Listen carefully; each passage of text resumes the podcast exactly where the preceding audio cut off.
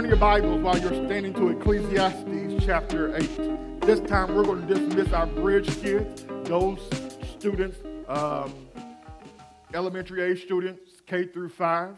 We're going to d- dismiss you now. Your teachers are waiting for you at the back.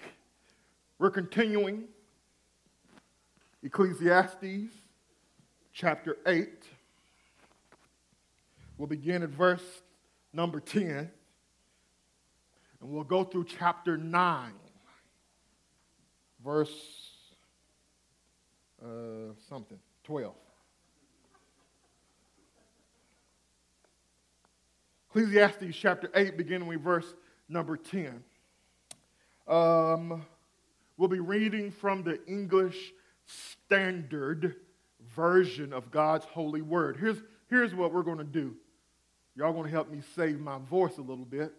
I'll read the even, so 10, 12, 14, 16, 2, 4, 6, 8. I'll read those. You'll read the odd. If you don't have the English Standard Version of God's Holy Word, we have it here on the screen. So I'll read 10, you'll read 11, I'll read 12, you'll read 13. If there's any words in here that are hard, I'll help you. Or we'll just mess them up together. Here we go. Ecclesiastes chapter 8, verse number 10. Then I saw the wicked buried. They used to go in and out of the holy place and were praised in the city where they had done such things. This also is vanity.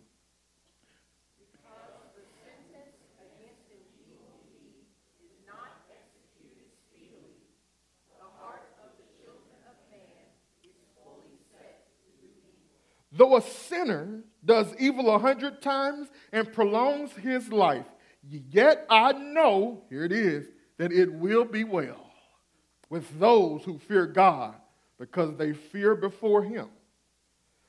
But it will not.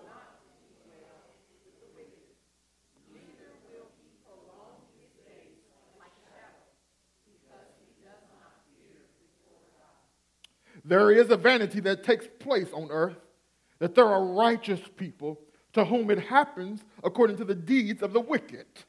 And there are wicked people to whom it happens according to the deeds of the righteous. I said that this also is vanity.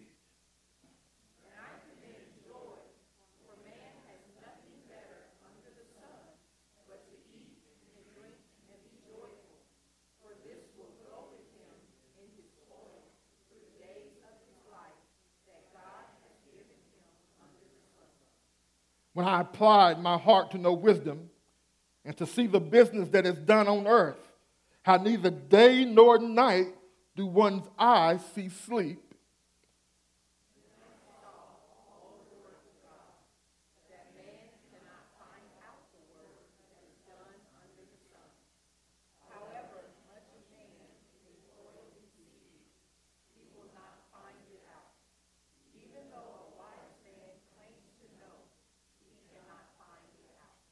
But all this I laid to heart, examining it all, how the righteous and the wise and their deeds are in the hand of God, whether it is love or hate.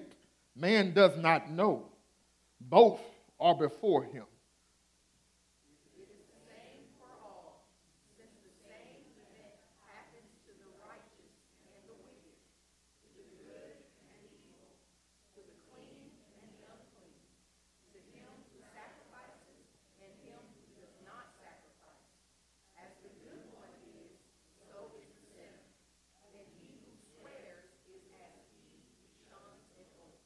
This is an evil in all that is done under the sun, that the same event happens to all. Also, the hearts of the children of man are full of evil, and madness is in their hearts while they live. And after that, they go to the dead.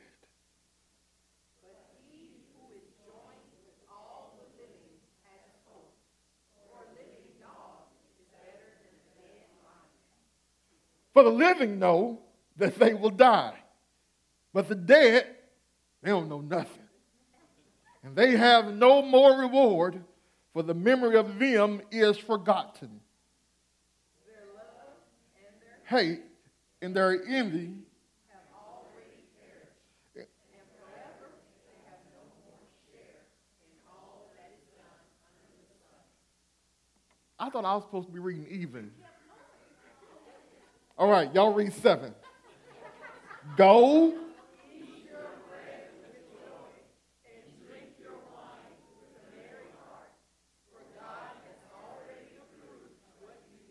Let your garments be always white, and let not oil be lacking on your head.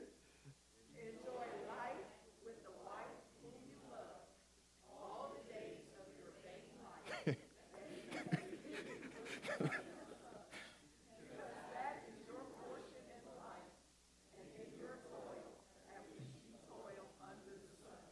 Whatever your hands find to do, do it with your might. For there is no work or thought or knowledge or wisdom in Sheol to which you are going.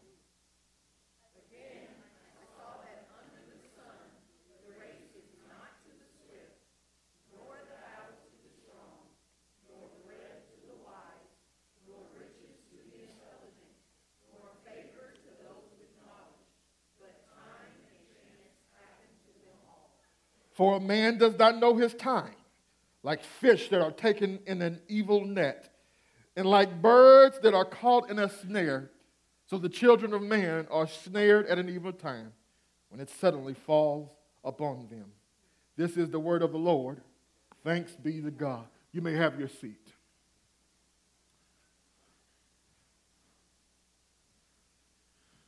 In a small town outside of San Antonio, Texas, called Sutherland Springs, small church had gathered to worship the Lord our God, to give him the glory, the honor, and praise that is due his name. Not knowing that on that day, for 26 individuals, that would be their last day on the earth. In the church, the place that we seek refuge a place that seems safe. 26 people are murdered in the church.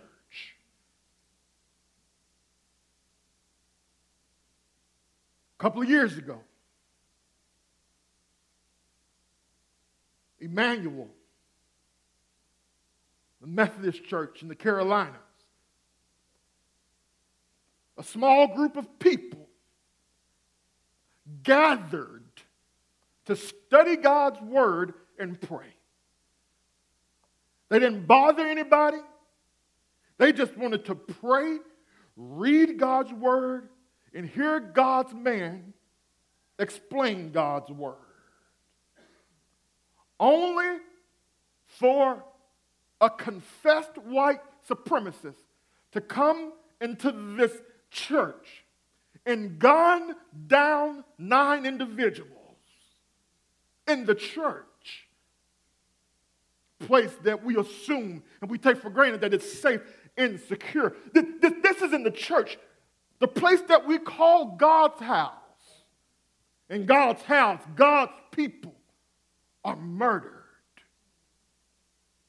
Evil, suffering, right here in these United States of America. On September 11th, 2001, people went to work, did what they normally do, not bothering anybody, only for thousands of lives to be lost because of the terrorist attacks on the World Trade Center. The question that you have to ask about the tragedy in Sutherland Springs, the tragedy of Mother Emanuel, the tragedy of the World Trade Center, and all the evil around us is this question If God is good, then why is there evil and suffering? If God is good, why is there evil and suffering? If God is good, why would He let 26 of His own people be murdered to death in the house of God? If God is good, why do the righteous suffer and the wicked prosper? If God is good, why did my loved one get stage four cancer? If God is good, why is it that the people who are saved, that show up to church every Sunday, that give regularly, that serve in ministry, that serve the homeless, that go and visit the prisoners, why is it that evil comes upon us? And today, that's what the preacher wants to address. He starts out by saying, I saw something that was vanity. He says, The first thing that I saw, number one, I saw the success of the wicked. The first thing he says is, I saw the success of the wicked. And in his words and in his tone, you hear the preacher's frustration by the fact that the wicked prosper. Here's how he opens he says, I saw them buried. In other words, they're dead. You would think that for the righteous man, the wise man, he's like, that's what they get. They got what they deserved. He says the only problem is that while they were on the earth, they had free access to the temple. They went, the, the wicked went in and out of the temple and they boasted about their wickedness and, and their evil. Not only did they boast about it, but they were giving honor and praise by other people. For the preacher, this reality is an enigma. It, it, it is puzzling, mysterious. It's puzzling, it's frustrating, and it's confusing. This went against all the preacher's wisdom, philosophy, and theology. And he says what was even more vain is that even though the wicked were dead, when they were here on earth, they did not receive the punishment they deserved immediately. It, it, their, their punishment was not given out in an expeditious manner. And this failure, he says, to mete out punishment immediately only encourages more evil. Feel this preacher's frustration and confusion? Many people would be tempted to live like the wicked, since there would seem to be no consequence for their actions. However, the preacher arrives at a different co- conclusion. He, he, look at verse 12. He says, Though a sinner does evil a hundred times and prolongs his life, yet I know that it will be well with those who fear God because they fear before him. But, but it will not be well with the wicked, neither will he prolong his days like a shadow because he does not fear before God. The preacher's solution to the problem of the prosperity of the wicked is I'm going to continue to fear God. Instead of joining the wicked in their evil, he says we should do the complete opposite of them. We should continue to worship God, continue to reverence God, continue to live holy lives before Him. Why? Because justice delayed is not justice denied. Friends, there will be a day when the wicked will be judged for all of their evil and the righteous will be rewarded. Here's what the Hebrew writers had this, the writer to the Hebrews in chapter 9, verses 27 and 28 had to say. He says, It is appointed for man to die once. And after that comes judgment.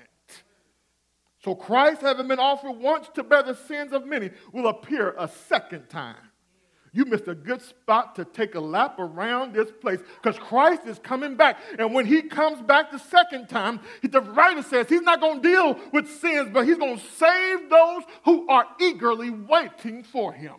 So, friends, how are we then to live in a world where the wicked thrive and the righteous merely survive? He says, keep waiting for Christ to return. Because when Christ shall return, he will make all things right.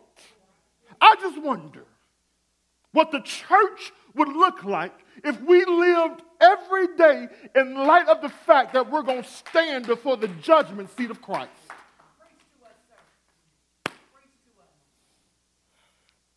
If we lived every day of every moment thinking, I'm going to have to give an account to my Savior, my Lord, my Master, my Judge for everything I do. Maybe I wouldn't lie.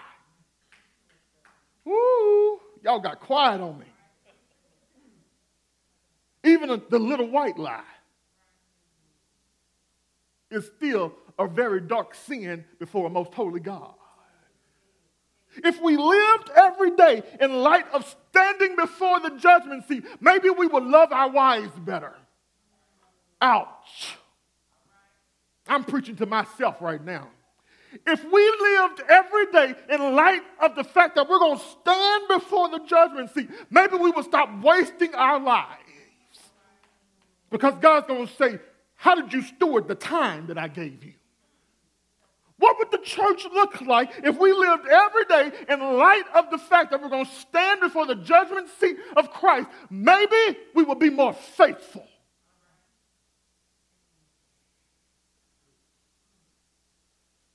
Problem in the church is that we don't live in light of eternity. That's what Ecclesiastes is to help us with, to, to remind us that there is life after death, after death. And the, the biggest thing, I've preached this before, but y'all didn't get it. The biggest thing that I want to help disciples, fully devoted followers of Christ, to do is to live every day with an eternal mindset. If we lived every day with an eternal mindset, we wouldn't make so, so many short sighted decisions. If we lived every day in light of that judgment seat, We would look for permanent success in temporary places. So he says, Yes, I know that there is evil and I know that there is suffering on the world, but don't join in the evil and the suffering because justice delayed is not justice not. Christ is going to make everything right, but it's going to happen in his own timing. Our job is to wait for him. Now, waiting does not mean do nothing. Mm-hmm. Because a lot of times we talk about we waiting on God, but waiting on God doesn't mean you just sit on your blessed assurance and do nothing. That's the first time the youth put their head up. Waiting on God means I'm going to keep doing what God had me doing until my change comes. So he says, I saw, first of all, the success of the wicked, he says this is vanity. Not only did he see the success of the wicked, but secondly, he says something else I saw that was vanity was I saw the suffering of the righteous. Look at the text. I didn't make it up. Verse 14, he says, There are righteous people to whom it happens according to the deeds of the wicked. And there are wicked people to whom it happens according to the deeds of the righteous. And I said that this is also this also is vanity. The preacher, in other words, he says that there are good people who are treated as though they were wicked. There are wicked people who are treated as though they were good. Righteous people get what the wicked deserve, and wicked people get what the righteous deserve. This too was puzzling and frustrating for this preacher. Now, at this point, he's given us two sides of this problem the wicked are successful, and the righteous suffer. Remember that the preacher says around chapter 2, he says, I'm the wisest man to have ever lived. He may have not been the most humble. Ha, just kidding.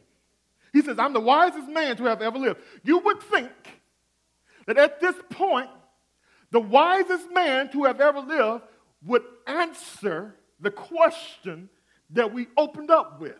If God is good, then why is there evil and suffering? Let's see what he does. Look at the text. His response, verse 15. And I commend joy. For man has nothing better under the sun but to eat and drink and be joyful.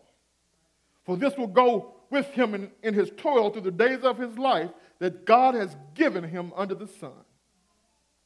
Notice, friends, that the primary response to the problem of evil and suffering is not to explain it. The preacher, he doesn't deny this reality that suffering and evil exist in a world made by a good God. But he teaches us that the wise thing to do is not is to try not to figure it out. The wise response to the problem of evil and suffering is enjoy the moment. That's what the preacher says. Enjoy the present. Enjoy God's good gifts. Enjoy the life you have. Rather than despairing over evil and suffering, choose joy. The main reason, the, the primary reason why people are atheists or become atheists is because they look for the answer to that question. If God is good, then why does evil and suffering exist? And because they cannot find the answer, they say God must not be real. And he says to us in here today, this exists. We know evil and suffering exist, and justice exists, but he says rather than giving up on God, live in this unrevealed tension and enjoy what God has already given you. Here's why he'd rather us enjoy the moment, seize the day, rather than being fixated on answering that, this question. Look at verse 16 and 17. When I applied my heart to know wisdom and to see the business that is done on earth, how neither day nor night do one's eyes see sleep, verse 17, then I saw all the work of God that man cannot find out the work that is done under the sun. However hard you work in trying to find this answer, you will not find it out. And even though a wise man claims to know, he can't find it out. The pre- preacher says to us that it is pointless trying to solve the problem of evil and suffering because we simply cannot know God's ways. It's a mystery that's hidden in God that he has not revealed to us. Our responsibility is to trust God in the dark. We don't like. We are, we are people of the Enlightenment. We are rational beings. This everything it has to make sense. And God says, when it comes to this issue, you're just to have to trust me. God says, matter of fact, even if you try to understand it, your little itty bitty brains couldn't hold it. Attribute of God, He's infinite. We are finite. We are limited in our knowledge, in our comprehension. God is omniscient, He knows all. And we are trying, we are approaching this most holy, omniscient, all knowing, comp- uh, comprehensive God. And God says, You can't understand it because here's how, well, this is what He said in Isaiah. He says, My thoughts are not your thoughts, my ways are not your ways. For as the heavens are higher than the earth, so my ways are higher than your ways, and my thoughts higher than your thoughts. Don't blame God because you can't figure him out. If God, if you, if we were to know as much as God, we would be equal to God.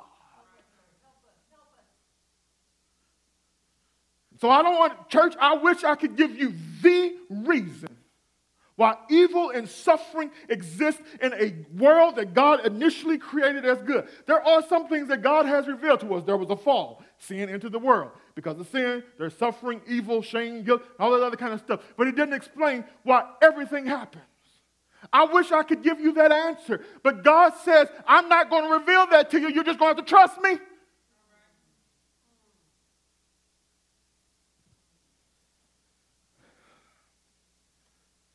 Finally, the preacher's words to us to stop trying to solve a problem that God has not revealed to us and enjoy what He has already given you. He moves on. He moves from the success of the wicked and the suffering of the righteous, and He says, I Now I want you to rest in the sovereignty of God. Chapter 9. This topic continues on to chapter 9 the preacher comes to another conclusion, chapter 9, verse 1. He says, But all this I laid to heart, examine it, examining it all, how the righteous and the wise in their deeds are in the hand of God. Ooh, you missed a good spot to do something. The hand of God, that phrase refers to God's rule, God's power. The preacher's word to us is whatever happens, God's still in control. Thank you, Russ. Thank you. If I was in a Pentecostal church right now, woo, ain't that right, Miss, Miss Veronica? I'm not calling on you no more. Friends, in a world where evil, evil and suffering exist, in a world where the wicked prosper and the righteous suffer, the preacher says we must remember that everything that happens is in God's hands. In other words, God is sovereign. God is in complete control. God does as he pleases, and nothing happens without his decree or his permission.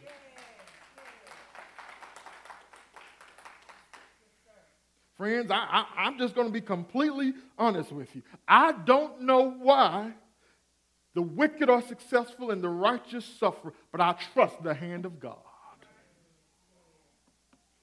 God has revealed in His Word, the one thing He has revealed about this issue is that all things work together for good to those who love God and are called according to His purpose.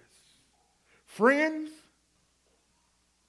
Whatever happens in this life is for God's glory and our good.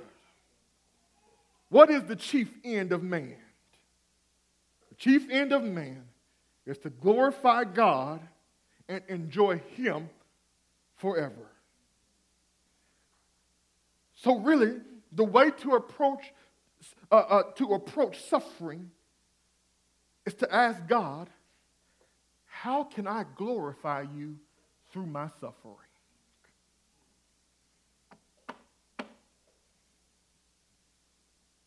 This takes maturity. God, how can I glorify you through my suffering? If the chief end of man, the reason we exist is to glorify God, that means everything that happens to us is for the glory of God. Come here, Jesus. Will you be a witness? Yeah, yeah, yeah. What you need, man?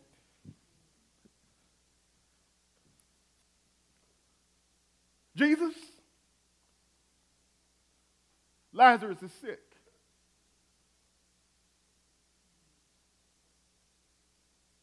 Your, your friend, the one you care about, he's sick and is, and is dying.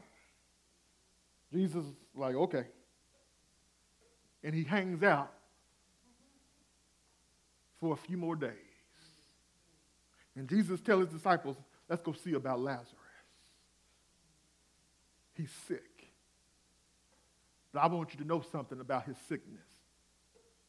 This sickness that Lazarus has, it's not going to lead to death, but it's for the glory of God.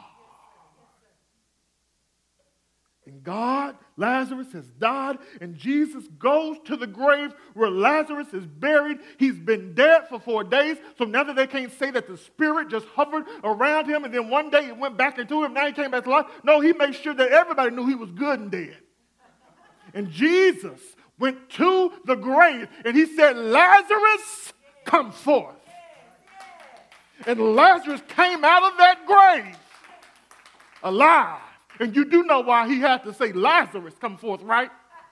Because if he had just said, come forth, then everybody who had died would have gotten up out of the grave. Because one of these old days, he's just going to say, come forth, and all the dead will rise. So he had to make sure the right person got up at the right time. So he said, Lazarus, come forth. And now people know that God has the power even over death. That's the glory of God. And now people will believe in this God that He sent His Son, Jesus Christ, to die, was buried, and rose on the third day. And if you believe, you will have everlasting life. That's the glory of God. I don't know what you are going through right now, but it is for God's glory. And so you ought to just rest in that. That God be glorified in everything that I do. And I know some kind of way it's going to work out for good. There's no better place to be than in the hand of God. Charles Spurgeon, I'm going to let him preach real quick.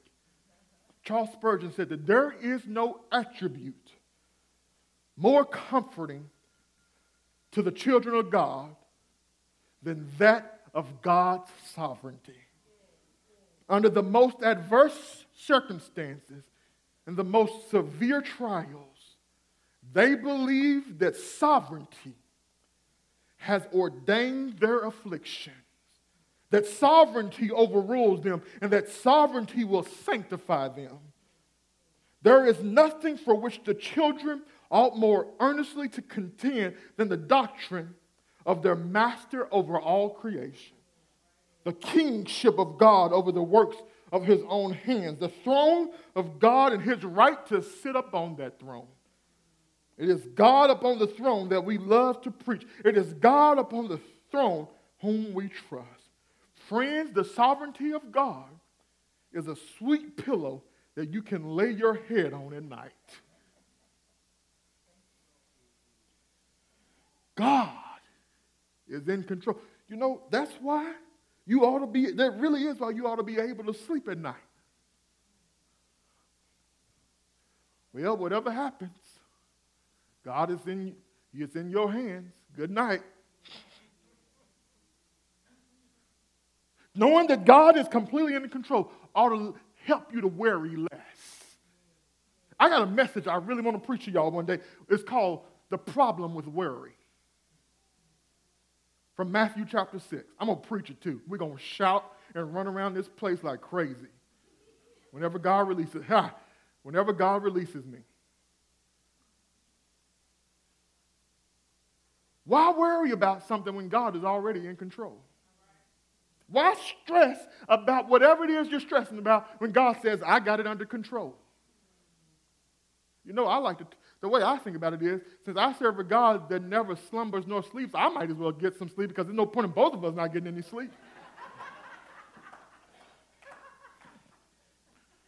I don't know. Maybe I'm too logical about this thing.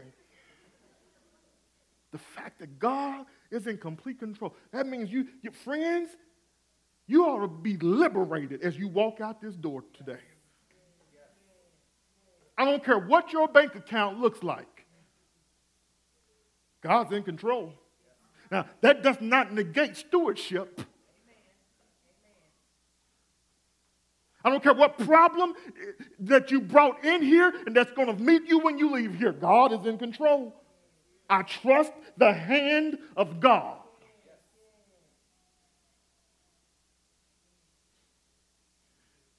So then the preacher says, lastly, after we look at the, the success of the wicked, the suffering of the righteous, and the sovereignty of God, he, his, his, he says it again to us, finally, just savor the day. He, he says, what does he say there? Enjoy your drink, eat your bread, enjoy life. Otherwise, trying to figure out God will drive you nuts.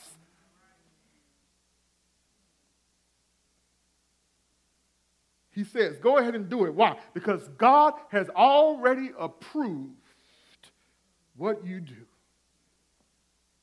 God's hand of favor is upon you enjoying what God has given you.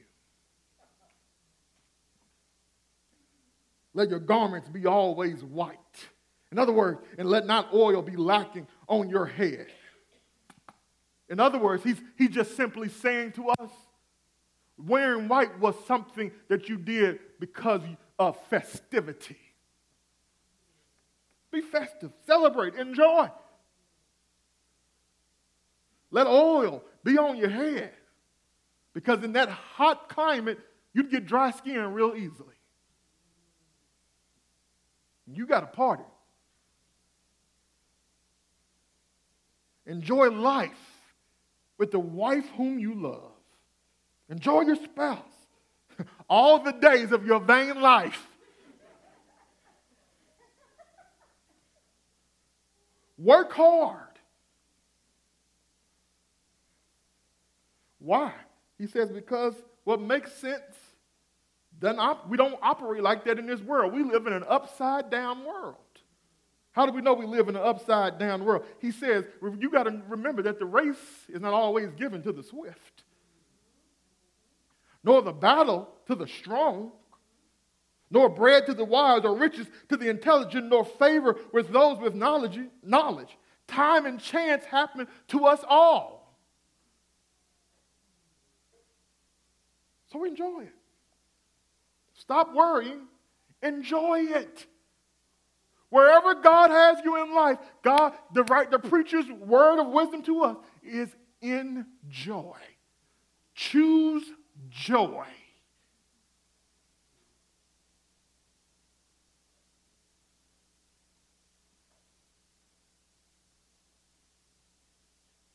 choose joy.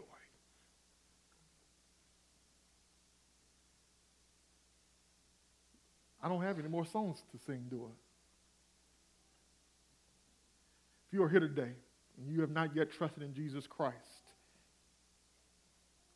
as your Lord and Savior, this issue of evil and suffering will drive you mad. And what the preacher says to us is that even the evil and suffering that exists is still under God's control. That God is in control even over the evil and the suffering. And the word to us today is to remember that God is going to make all things right when his son comes back. The second coming of Christ has been prophesied and the reason we can trust in the second coming of Christ that it will actually happen is because we know the first coming of Christ happened. It prophesied, it happened. Second coming has been prophesied, and now we wait for it to happen. And now, everybody's going to be before the judgment seat of Christ. He's either going to judge you based on your salvation, meaning that you have trusted in Jesus Christ and Him alone to make you right with God. If you have, He's going to say, Enter into my rest. Live with me forever in eternity. But if you have not yet trusted in Jesus Christ, and if you don't do it before you meet the judgment seat of Christ, He's going to say, Depart from me, you worker of iniquity.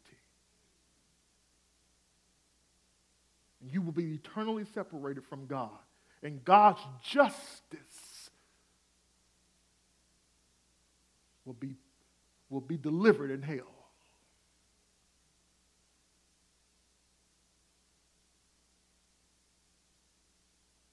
But to those of us who are trusting in Jesus Christ and Him alone, when we get before the judgment seat of Christ, we don't do it from a, we don't have to uh, uh, uh, be ready for it from a place of fear. But we can approach that seat with joy. Because he's not going to judge our soul, he's going to judge the works that we did here on earth. So there, there are those of us in here who know that when we get before the judgment seat of Christ, he's going to say, Come on.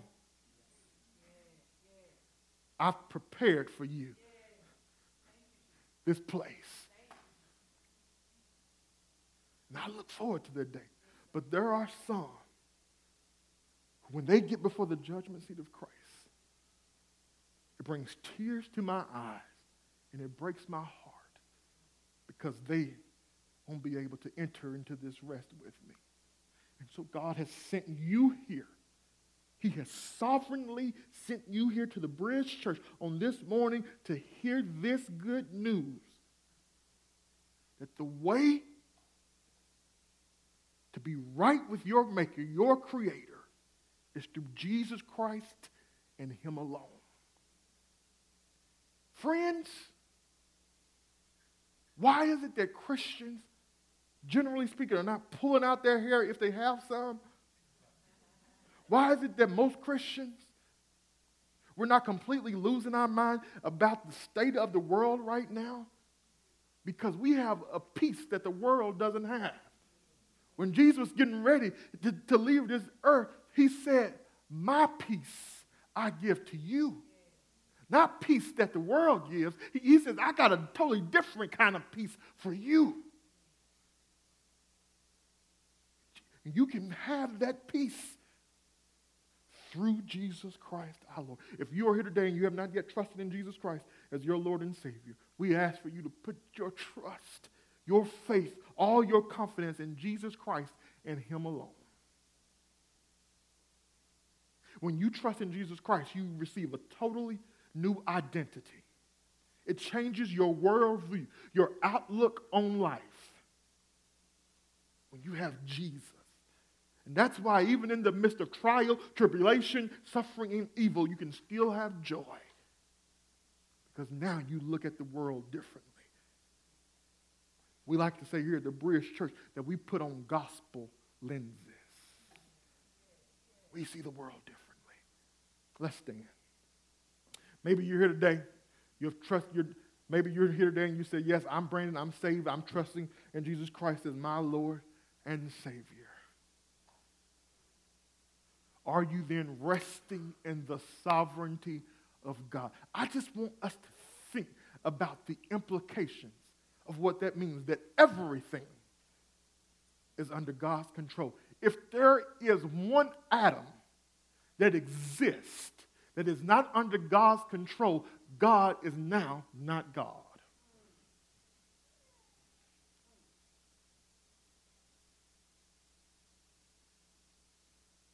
Think about the implications of what that means for your life. That God says, whatever happens to you is in my hand. So as you leave here today, the question is, will you trust